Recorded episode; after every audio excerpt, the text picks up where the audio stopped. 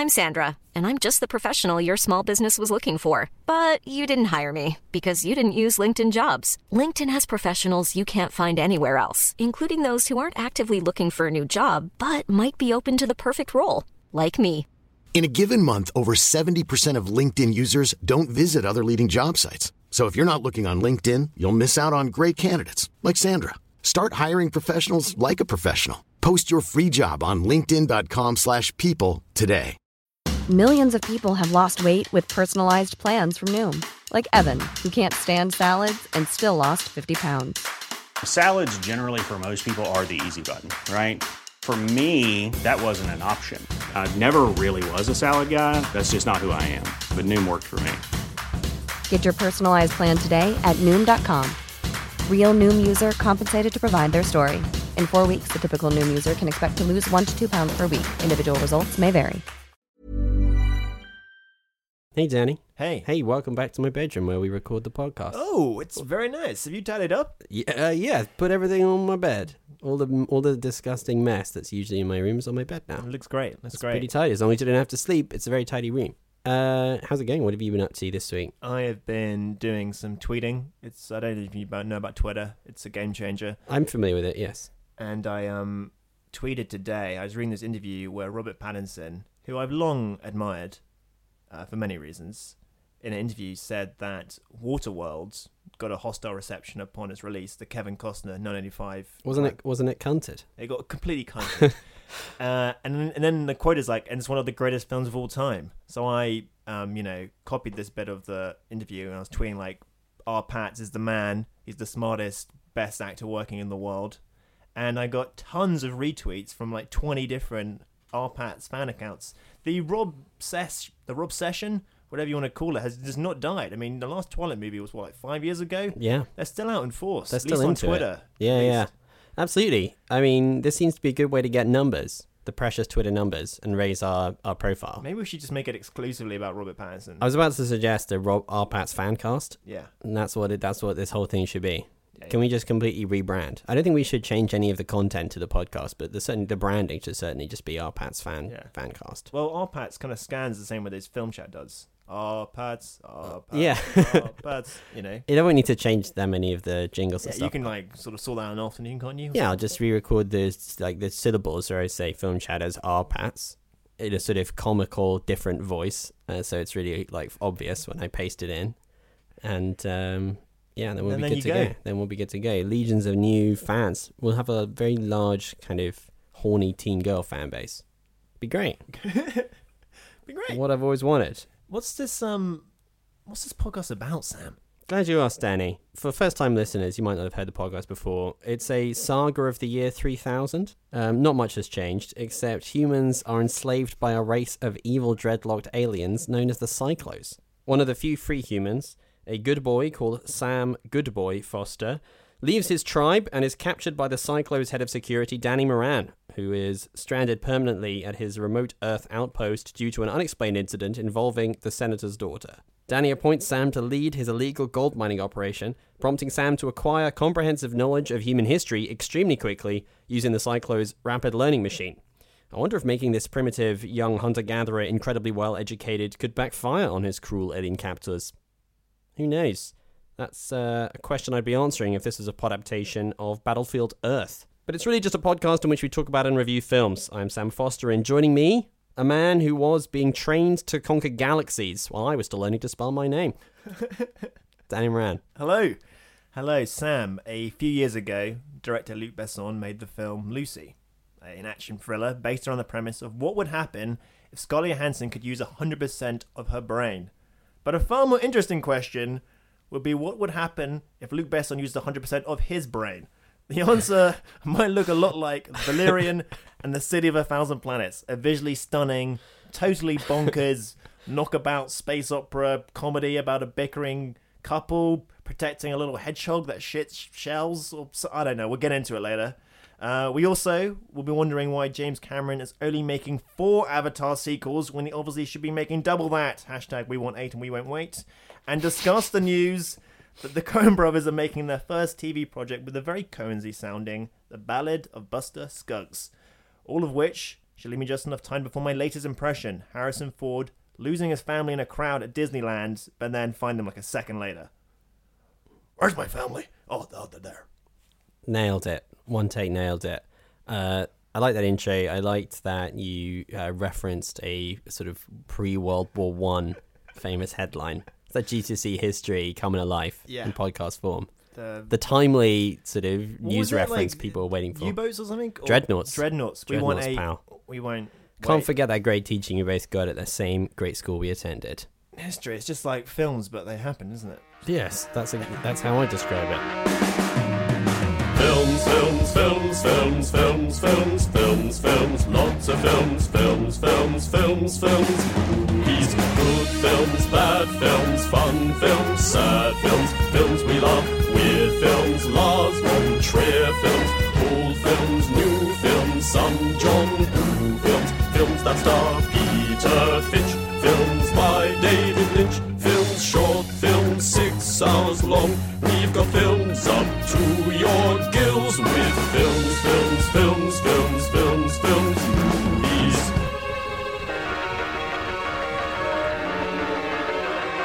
Are you feeling comfortable? Film chat has begun. Danny, I believe we've discussed Michael Owen on the podcast before, have we not? Well, he's hard not to discuss. He's man. hard on. It's He's fascinating. Fucking, fucking ubiquitous and an interesting guy. He's got a lot of cultural impact. No, but I, we, we referred to him before in the context of his like probably my favorite fact about Michael Owen is only well we thought he'd only seen eight films at the time. Yeah. comically low number of films. It emerges he may have seen more than eight films. But still, he's not hitting high numbers yet. He's still only on ten, so he's he's cracked double digits on his film viewing, but he's still not seen that many. So he was interviewed by I don't know Shortlist magazine was it? Yeah. And uh, they'd obviously cottoned onto this uh, fact about Michael Owen, and they asked him to review all of the films he's watched. it turns out that he has half of the films that he's seen are Rocky films. This is the this is the direct quote.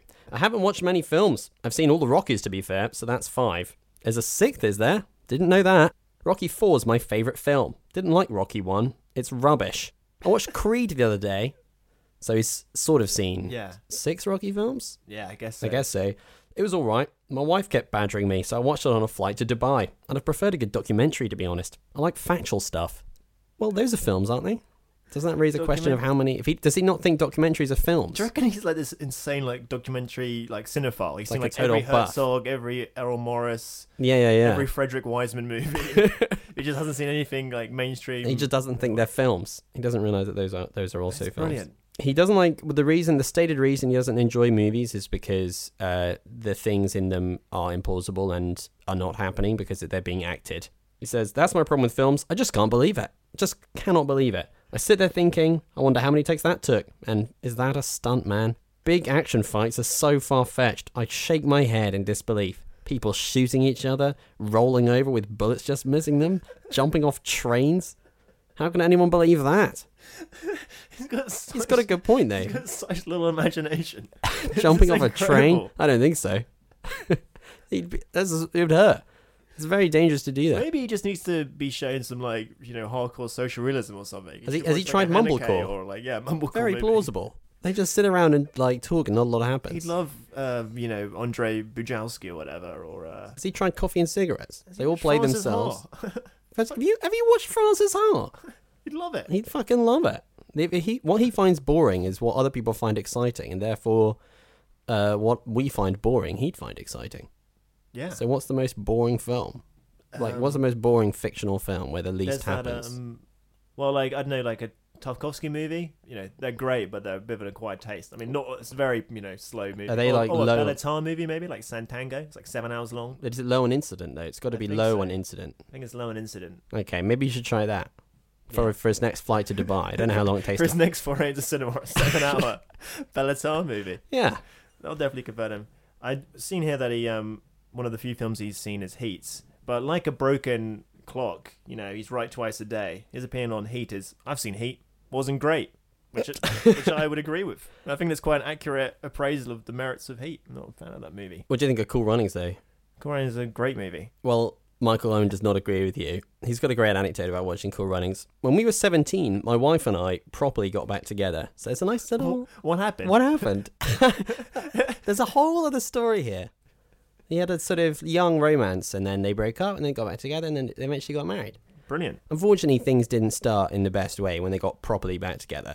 She said, Come round and we'll watch a film. It was Cool Runnings. I went along with it to try and impress her. As soon as she pressed play, I was in hell, having to pretend I liked it.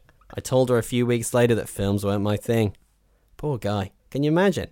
You go round your. You've just got back together properly, and you go round, and she's like, "Oh, let's watch a film together." You're like, "Great! Oh, I'm so I love you. Let's. Oh, I can't wait." And then it's this fucking utterly implausible film about uh, Based on true events. based on true events. Abs- it would never Absolutely happen. never Never happen in a million years. Even though it did. About some about some Jamaicans forming a bobsled team, dodging bullets, jumping off trains.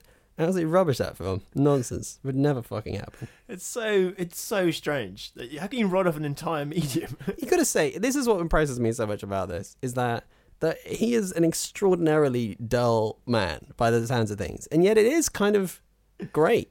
It's the most we, we've had a great time. him. It's the most interesting thing about him is how boring he is. Yeah. So you gotta hand you gotta hand it to him. Like that's not easy to pull off. He's like the room of people. Yeah. So boring is interesting. That's I don't know. That's that's not correspondence. Well, Chris told us about that, but you'd already seen it, so you sent it to me. But it's just in this section of the show now. So we're just not? playing it loose, fast and loose. Fast and loose, baby. Superhero films announced, casting rumors leaking out. M. Night Shyamalan's film is hated, Paul Thomas Anderson's is fated, Meryl Streep's Oscar tipped, Matt Damon's in a viral vid, Michael Bay's made a mint. That's the news that's fit to print. Great news. This is going to excite you, Danny. It's fun. It's brilliant. You'll be thrilled. James Cameron has been uh, talking up his Avatar movies. So Avatar came out in 2008 and was the uh, biggest, Biggest grossing grossing- film of all time. Everybody went to see it multiple times. It's got more more people went to see it than there are like the population of the Earth. And yet, it's been curiously slow to develop a sequel, and also weirdly low on like cultural imprint. I feel like this also is something we, we might have mentioned before. Oh. I've got a I've got a good pithy uh, bit about this. Okay. I prepared it, Oh, good. Okay, go for it. and you know, it made all the money in the world, but its cultural footprint is zero, which I guess is fitting given the film's message of environmentalism. Yes, good point. Yeah. You see, like like carbon Leaves- footprint. It leaves no trace. leaves no It's very, it's very like Eco- responsible, yeah. eco-responsible. Yeah. Um, That was worth. no, that is a good bit. That's a great your- bit. you see, you, you put the effort in. I just like turn up and chat, my one joke. chat rubbish. I spent six hours crafting that, so Uh, so the whole project is really weird. I mean, we know he's already going to make four movies, and he's all making them all at the same time. The first one isn't even going to come out until 2020, so like 12 years, literally 12 years after the first film. Jesus. I'm sort of hoping that it will uh, flop because I just think it would be great. they've really already funny. they've already made three more films, and they have to come out. And like, yeah, I don't know. I would just be delighted. Um, be delighted. So he's talking to Empire about them, and he's revealing some tidbits about the stories. And he's just somehow managed to make it sound less appealing than it was before, with the little bit of stuff that he's teasing out. So he says the interesting conceit of the Avatar sequels is it's pretty much the same characters. There are new characters and a lot of new settings and creatures. So I'm taking characters you know and putting them in unfamiliar places and moving them on to this greater journey. But it's not a whole bunch of new characters every time. There's not a new villain every time, which is interesting. Same guy, same motherfucker through all four movies. He is so good and he just gets better. I know Stephen Lang is going to knock this out of the park. So, how well do you remember the villain? He was a man. He had scars, didn't he? Yeah, he's got a series of scars on and his And he got like. into like a sort of uh, big robot thing at the end to fight them, Uh huh. and he had a big knife. Yes, the robot has a huge knife. Yeah, why does the robot have a big knife? Well, I don't, if it had a normal sized knife, it would look ridiculous in this giant robot hat. It's a good point. It's gotta be, It's it's gotta be proportional to the size of the, of the thing. Yeah, I couldn't tell you the character's name. he's called Colonel Quaritch, or Quaritch. Okay. That's a classic sci-fi name, isn't it? Quaritch. Just use some Q's or X's or you know. Yeah, he's- sci-fi I letters. believe he's called Lord Kzigik, yeah, with three Ks. Oh god, sounds fucking boring. Well, he was a very like he's a very one note character. He's just a sort of yelling, angry. He's like, "It's hell out there, boys! Like you think you've You were been. not in Kansas. You remember Space Nam a few years ago? This is even worse." You know, I think doesn't he even say something about Kansas? He does. Isn't there a Yeah, Kansas line? pretty I think sure. there is. Yeah. Get you. You prepare to piss your frocks, girls. or whatever. Yeah. Hope the IVF works out. You big blouses. You're gonna be killed by a blue alien. oh god. it's- But like, where, there's nowhere to go. It's you don't leave that movie being like, I can't wait for them to develop that fascinating character. He's angry and he hates aliens, and he will stop at nothing to destroy them. Um, It's a really strange film actually, because it's so so much money and you know effort and you know people working around the clock rendering out those files. And then I remember the whole thing is like it was gonna take you to places you've never been before. It's like it's a forest. you know, you know why, why not just make something that can't be filmed? You know what I mean? Like my imagination stretches to a forest, but the rocks float. I don't. in retrospect, I'm not quite sure what was so groundbreaking about it. Was it just like the quality of the mocap, It's just the first out of the gate, I guess. the first sort of mocap thing Yeah, that was yeah. really like good? And then you know they've obviously done that loads of times since. So I guess in retrospect, But yeah, it's very rote kind of movie. You know, very functional stock characters. Yeah, it's a weird one. I don't know. I mean, I like you have to give some credit to any film that has made more money than any other film. Like it must be doing something right. Yeah, I guess so. So yeah, there's got to be a certain amount of universal appeal to its like I don't know. I mean, you can try to be lowest common denominator, but it's obviously not that easy to succeed since Sure, yeah, those yeah. movies constantly come out and flop. So fair play to it. But I'm fascinated to see how the how the uh, upcoming film's going to land. I'm not sure if it's really that wise to have this utterly forgettable character be like it's not like he's not this iconic character. If if like Christopher Nolan was like, I'm making four more Batman films and the Joker's going to be the villain in each one, people would be like, okay, Yeah, yeah. you could, you know, maybe that would work out. But it's like he's an angry soldier. Get ready to see him year after year. Well, it seems to imply that he just thinks the first one was perfect. yeah, he's just gonna. We're This gonna is brilliant. don't worry, it's gonna be nailed the same now. It's But there'll be, the there'll be new settings and characters. Red, get ready to see Avatar underwater. Get ready to see snow film Avatar. Yeah. Mm. Avatar Underwater. Would you remember to see anything? It'd be the bluest film ever. Yeah, they've got to be in like a green ocean or something. Yeah, it'll be like a. It just looks like they're above ground. It'll be a yellow ocean or it'll be a different color. for contrast. Um, final little tidbit about Avatar: Josh Brolin, who uh, is currently uh, shooting Deadpool 2, and he's going to be in the Avengers movies and stuff. He's got a bunch of big movies on the slate. Apparently, James Cameron approached him about a role in one of the Avatar sequels, and he turned it down. He did this so in quite strong terms. I'm quite amused by his reaction. I guess he didn't like the movie. He says, "If I don't want to do Avatar, I'm not going to do Avatar. James Cameron's fucking calling me this name and that name, whatever." James Cameron came to me and said, Hey man, why'd you say that? I'd go because it happened. I don't really know the context for this remark. There's obviously more going on there. He's already playing a motion captured purple guy. Can't play a motion captured Blue, blue, guy, come on. There's, you know, how many different hues that, you know, that part of the color spectrum can one man play? Yeah, well, Zoe Saldana has played blue and green, And green, yeah. but not purple yet. Maybe that's coming up. anyone's out there, So I don't know exactly the nature of the beef between Cameron and Brolin, but like James Cameron's like famously like horrible to work with on the set of Aliens. People with their t-shirts made like you can't scare me. I work for James Cameron, oh wow. and uh, I just like the idea is this sort of insane like Bond villain despot. Like you have refused Cameron.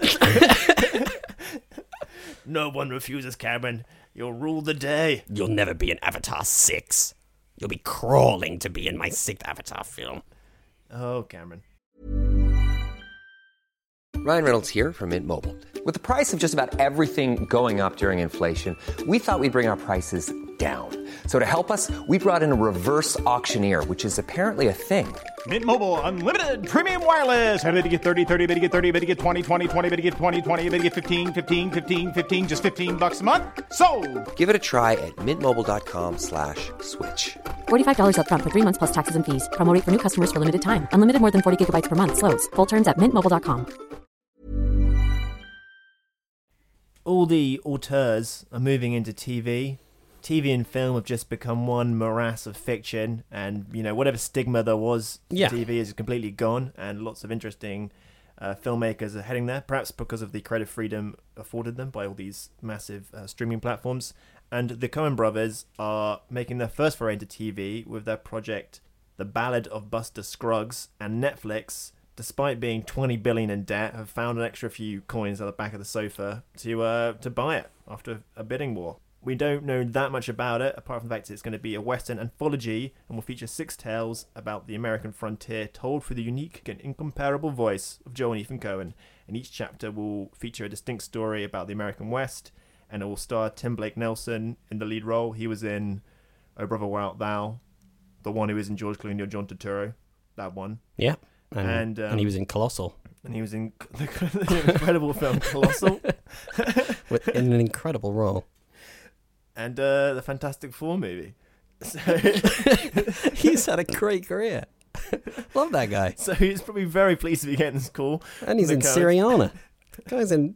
Like we can both name several things he's been in.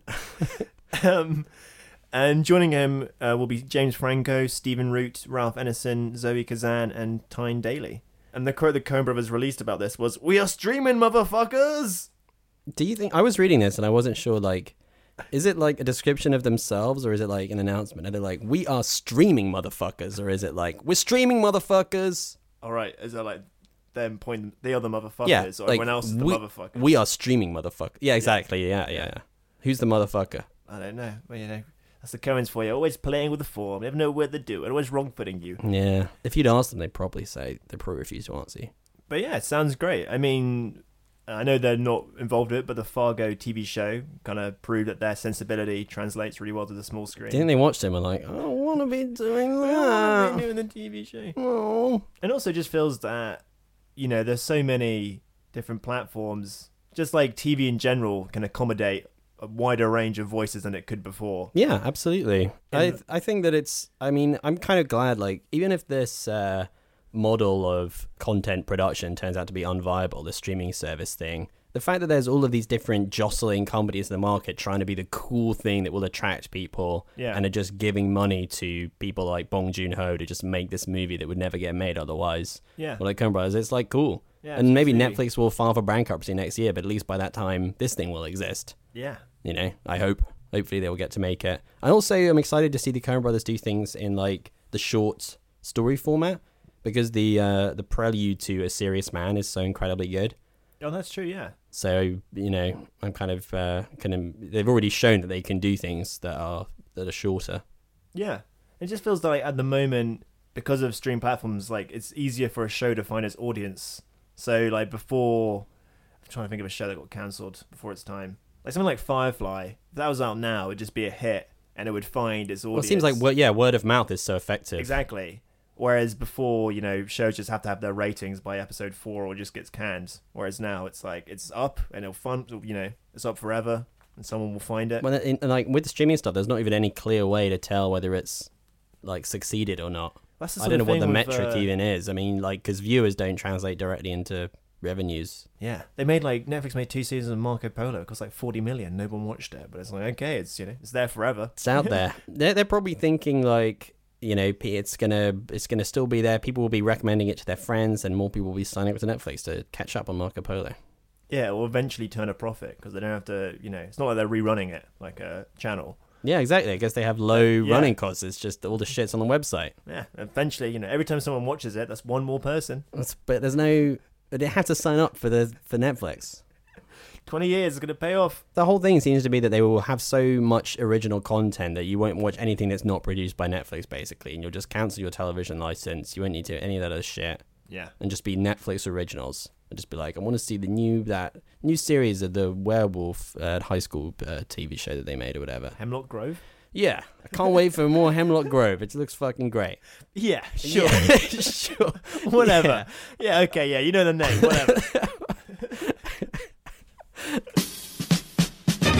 Sam and Danny both watched a film and they decided to record a few opinions on the things they saw. You're gonna hear them in a moment or so. There could be angry disagreements, but their views are normally quite close. A joint review shared between two podcast brothers. Do they let one another speak or do they interrupt each other? The light is on, the guys are in, so let the chat begin.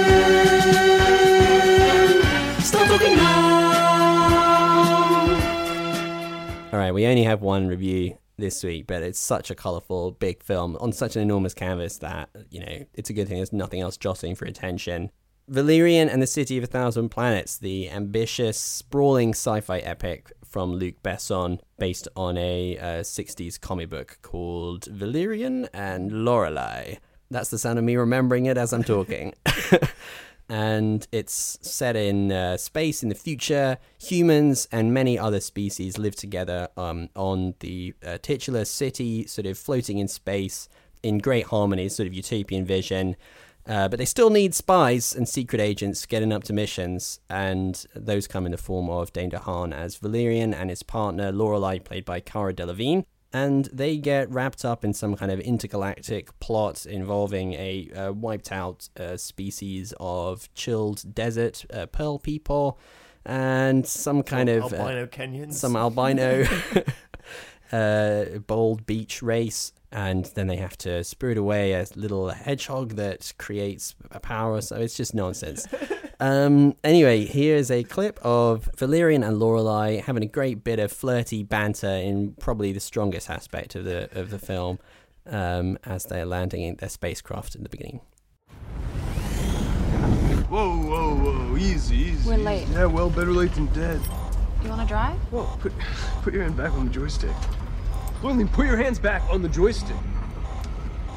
Laureline, will you please put your hand back on the joystick? Will you stop complaining about my driving? Yes, I'm sorry. You're a great driver. You're the best driver in the entire universe. Oh, thank you.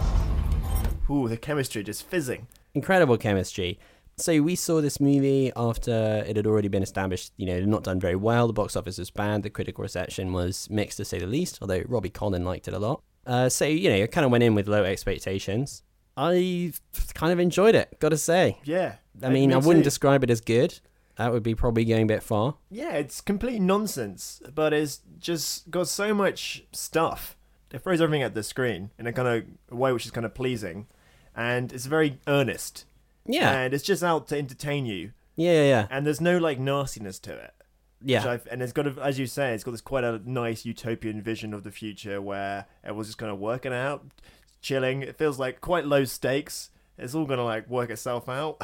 Seems like it's going to be fine. it's gonna be fine. None of the actors seem to be putting in that much. Like they're sort of doing just enough. They're doing very like sort of like children's TV show type performances. yeah, yeah, I think. that's it. It's like it's kind of skewed to a younger audience. I actually, I think if you animated it, no one would really bat an eyelid.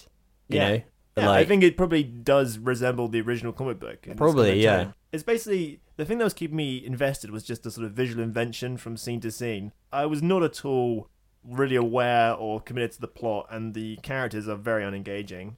But, but there's like one scene that's just like they got to go underwater to hunt a jellyfish to like look inside your brain to find some guy, and then the next scene there's like three little like. But like well, they were uh, they were like the guys from Men in Black a bit, weren't they? Like Yeah. the little aliens from Men in Black.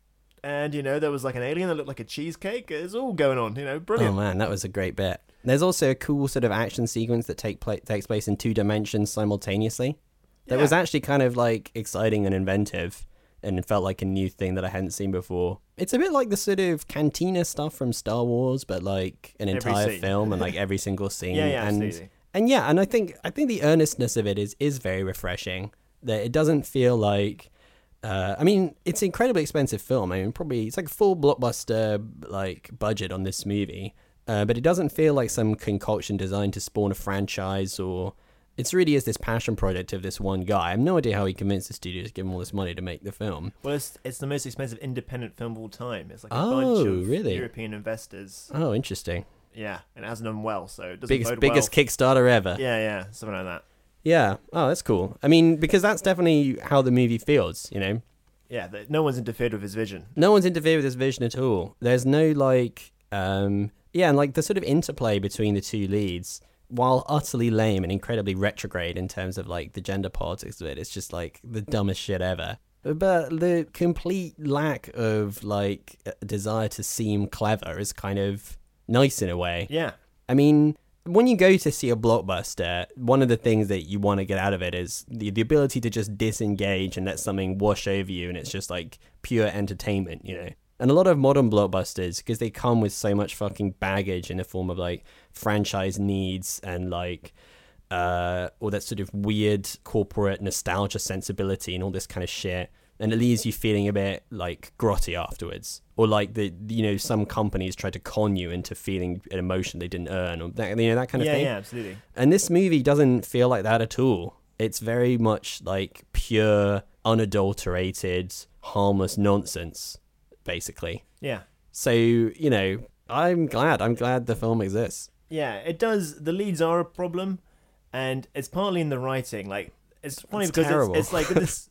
it's so obviously from the '60s. You really feel the age of the source material. Well, and the fact that he immediately wants to marry her. Yeah, that's a weird. That's the goal, is marriage immediately. That feels very old fashioned. Yeah, and the way like he acts towards is kind of problematic. It's really creepy and like very kind of pushy. Very physically pushy Yeah. as well. Yeah, like really like he keeps flirting with her via kind of wrestling. And I guess the only the only thing that makes it at all possible is the fact that he's this sort of weedy teen. He doesn't look like he could, you know, hurt a fly basically. Yeah. In terms of his physical stature. So he doesn't seem that threatening. But he does have like the sort of weird kind of tired looking face of a of a sort of scheming villain, you know? Well, he was the Green Goblin in the Amazing Spider-Man movie. Exactly, but that's what he looks like. he, he he looks like he should be the head of an evil c- corporation. Yeah, he's another one, Dane DeHaan. He reminds me a bit of Charlie Hunnam, and that seems like Hollywood has sort of bet on him to be like a leading he's man. actually he's actually got a similar kind of voice to Charlie Hunnam as well. That sort of slacker, weird slacker voice. But uh, he just doesn't have. It doesn't have. Just does, can't do it. He hasn't got the charisma to carry a movie. Yeah, There's not enough character on the page, and he hasn't got whatever you need to bring it. It needs somebody. It reminded me a bit actually of like Baby Driver, in that I think both those movies would have benefited from like whatever the modern day equivalent of like a Michael J. Fox type actor. Oh, yeah. that kind of everyman likability. I know, like John Boyega or Tom Holland, maybe. Maybe Tom Holland's like a yeah. Tom Holland's a good example. Yeah, um, that kind of thing, which has that kind of you know, they're just like dude you want to hang with. I Yeah, want to yeah. hang out with Dane DeHaan. no, and, And, also uh, uh, Cara Delevingne's a similar. I think Yeah. she also looks a bit evil as well. I think they both got a bit of an evil look to them, and they both played villains before. Yeah, I mean, she kind of delivers every line identically. Yeah, Of I don't- like, she's That's not a- right. A woman can shoot a gun. She's not a That's good right, A woman can drive a car. I don't think she's a very good actress, but like, oh, the character is bad, so I wouldn't say that it's like the easiest role that she's been sort of lumped with. Yeah, but I did enjoy some. There's some like older, what professional actors like Clive Owen and uh, Ethan Hawke. Clive up. Owen's really funny. Oh yeah, Ethan Hawke. Yeah, they're both they're both hilarious. And they're like, I think they're just far more aware of the tone of the movie than the leads are. Yeah. They're like, this is nonsense, and they just pitch their performances like Absolutely. that, and it kind of works. And like, Ethan Hawke, like, obviously some of his lines just made up. He's like, he just like, He's just bantering with people off screen. yeah, just- exactly. I just when he turns up, they're all like jolt of life. This guy's having such a good time. yeah, yeah. That you're kind of like, you know, it's a party and everyone's This is invited. this was a half day for him, you know, like. And his costume is literally just like Wild West with some fucking neon wires on it, so it looks a bit futury. You know, it's like what if the buttons on his jacket lit up? Oh, it's in the future. Yeah, I mean, I found it hard to resist. Really, it's like, you know, it's just so unashamedly dumb. Yeah. I think you have to be quite mean spirited not to get on board. I think that that kind of like combination of slightly sort of problematic in a in a in an old fashioned way and yet seemingly like harmless and kind of fun Yeah. is somewhat summed up in Rihanna's character in the movie. Is she Another, I don't know who Rihanna's agent is. But because, because like Rihanna does a better job than Cara Delevingne, I think, of inhabiting and you know seeming committed to the world and the role. absolutely. Even though her character is absolutely terrible, she's like this kind of shape shifting, sexy, cavorting alien thing, and she's introduced via a um a sequence where she does a kind of costume change act, which by the way, like humans do. Yeah. Like you don't need to be an alien. Like the magicians do that, but it's like a kind of strip tease dance thing. Yeah. And then like the, her, well, all right, let's not. I won't go into what happens with her character, but like the sort of the conclusion of her arc is bizarrely kind of like offhand and like sudden, and just another one of these like, what were they going for in this bit? How am I supposed to feel? But yeah, I don't know. I guess it depends on your tolerance for this that that type of like sort of old fashioned sexism. Yeah. I guess the kind which is just really, really obvious, um, but not very kind of committed. Just feels, I don't know, relatively Yeah. harmless compared to some something more insidious. But you know, who am I? Not for me to say. Yeah. I mean, I would say to conclude that it's the kind of movie where I can imagine someone watching and just telling me how awful it is and like listing all the things that are stupid and it makes sense, and I'd be like, I know, but you know, I just went with it. I feel like the trailer does a quite a good j- job of summing up the tone and like Yeah, feel of the movie. So if you got a kick out of that, you'll probably enjoy the movie. I Yeah, mean, as long as you don't, ex- as long as your expectations are not set go too with low high. expectations, have a couple of beers. Just imagine that it's a Saturday morning cartoon, basically, or some like Yeah, some that's like it. anime. You know? yeah, it's exactly that. yeah. My favorite film stars Bridget Bardot. She's the queen, but she wants to be in radio. So she starts a podcast with her friends, and the terrorists try to stop her, but she beats them in the end. One of the slightly embarrassing thing about being a bit critical of Dane DeHaan's performance in Valerian City of a Thousand Planets is that I'm actually a close personal friend of Dane. Big Dane Uh, friend, huh? Big Dane friend. Uh, we met a few years ago when he was over here doing press for um, Life. that Anton Courage film with Yeah. James Dean. That's a Yeah, film yeah, he was in yeah, yeah. with Robert Pattinson. I was hoping he was going to introduce me to RPattz, but he uh, RPattz was too busy not jerking off a dog. Um, so uh, I thought I'd just give him a give him a call and Sure. you know ask him about the movie. I, I, he's a bit weird around strangers, so probably best if you just remain silent while I'm talking to him. Sure, I'll keep it. I'll keep a low profile. I'll just uh, dial dial them now. up.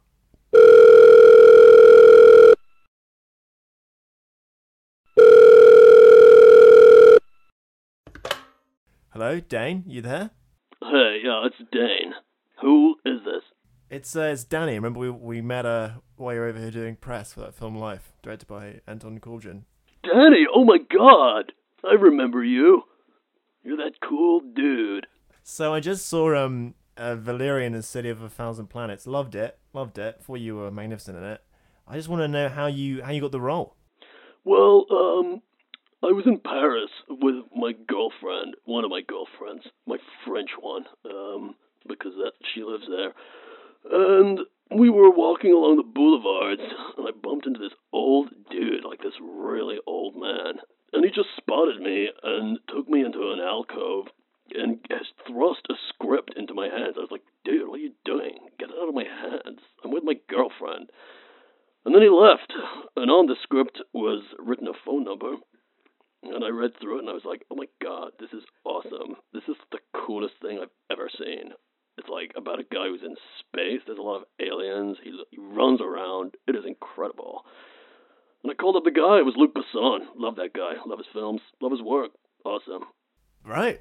Wow, that's quite a story. I was wondering, um, one of the best things in the movie is the chemistry you have with Cara Delevingne. I wondered what it was like. Do you guys hang out much outside of set? How do you get that rapport back and forth? You know. hung out all the time. Love Cara. She's a great girl. Um, she's one of my girlfriends too now. Um, yeah, well, we do a lot of yoga together. I take her to, to my yoga class. It's uh, wet, hot, naked yoga. It's like Bikram, uh, but it's more erotic. Wow. Okay. But there's no touching allowed. Blimey. Okay. That must sounds uh, sounds pretty steamy.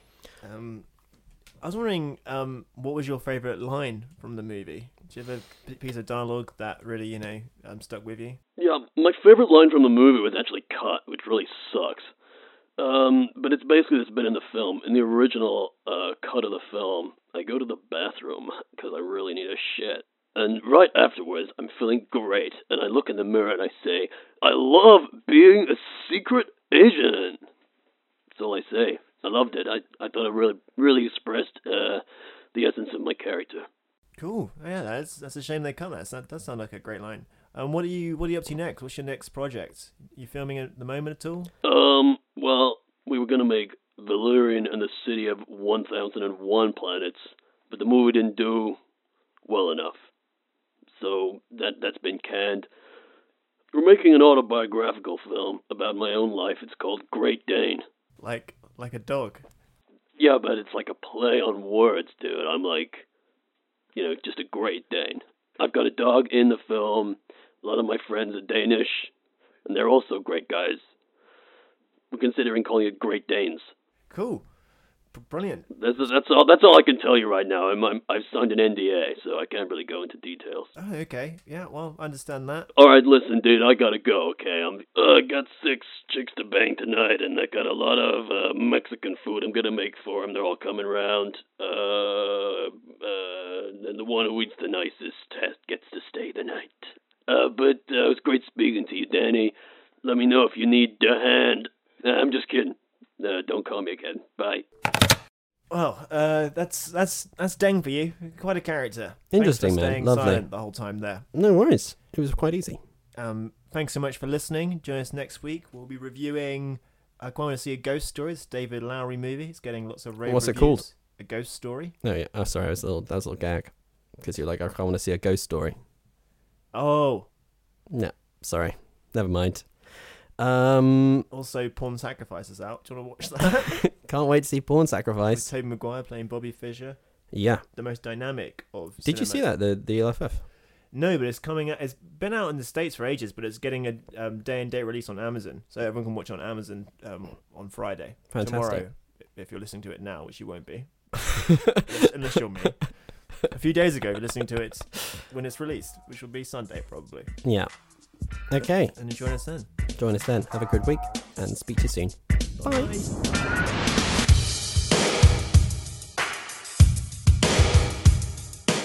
Look, I, I thought I thought that Alien Coven- Covenant was a, a, a great ride. Uh, it was beautiful. Um, I love Ridley's films. I love his filmmaking. I love the I love the beauty of the photography. Uh, I love the visceral sense that you're there, that you're present. Um, it's not a film that I would have made. I don't, you know, I hope I'm not spoiling this for anybody, but I don't like films where you invest in a character and then they, they get sort of, you know, destroyed at the end. So it's not, I would not have made that film. I can't comment on where Ridley's going with it, uh, but I think he's obviously trying to create a greater universe uh, around it and more backstory with the engineers and so on. I'll show up for the next one. Absolutely.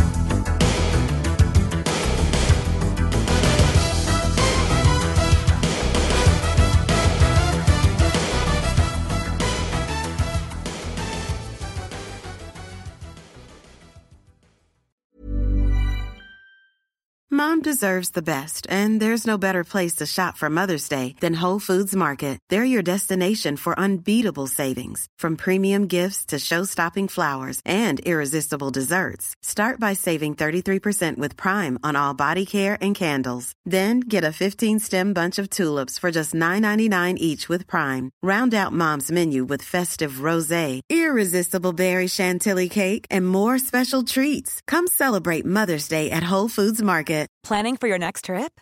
Elevate your travel style with Quince. Quince has all the jet setting essentials you'll want for your next getaway, like European linen, premium luggage options, buttery soft Italian leather bags, and so much more. And is all priced at 50 to 80% less than similar brands. Plus, Quince only works with factories that use safe and ethical manufacturing practices.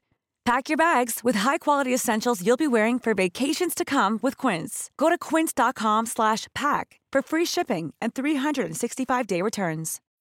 When you need mealtime inspiration, it's worth shopping Kroger, where you'll find over 30,000 mouthwatering choices that excite your inner foodie. And no matter what tasty choice you make, you'll enjoy our everyday low prices, plus extra ways to save, like digital coupons worth over $600 each week. You can also save up to $1 off per gallon at the pump with fuel points. More savings and more inspiring flavors make shopping Kroger worth it every time. Kroger, fresh for everyone. Fuel restrictions apply.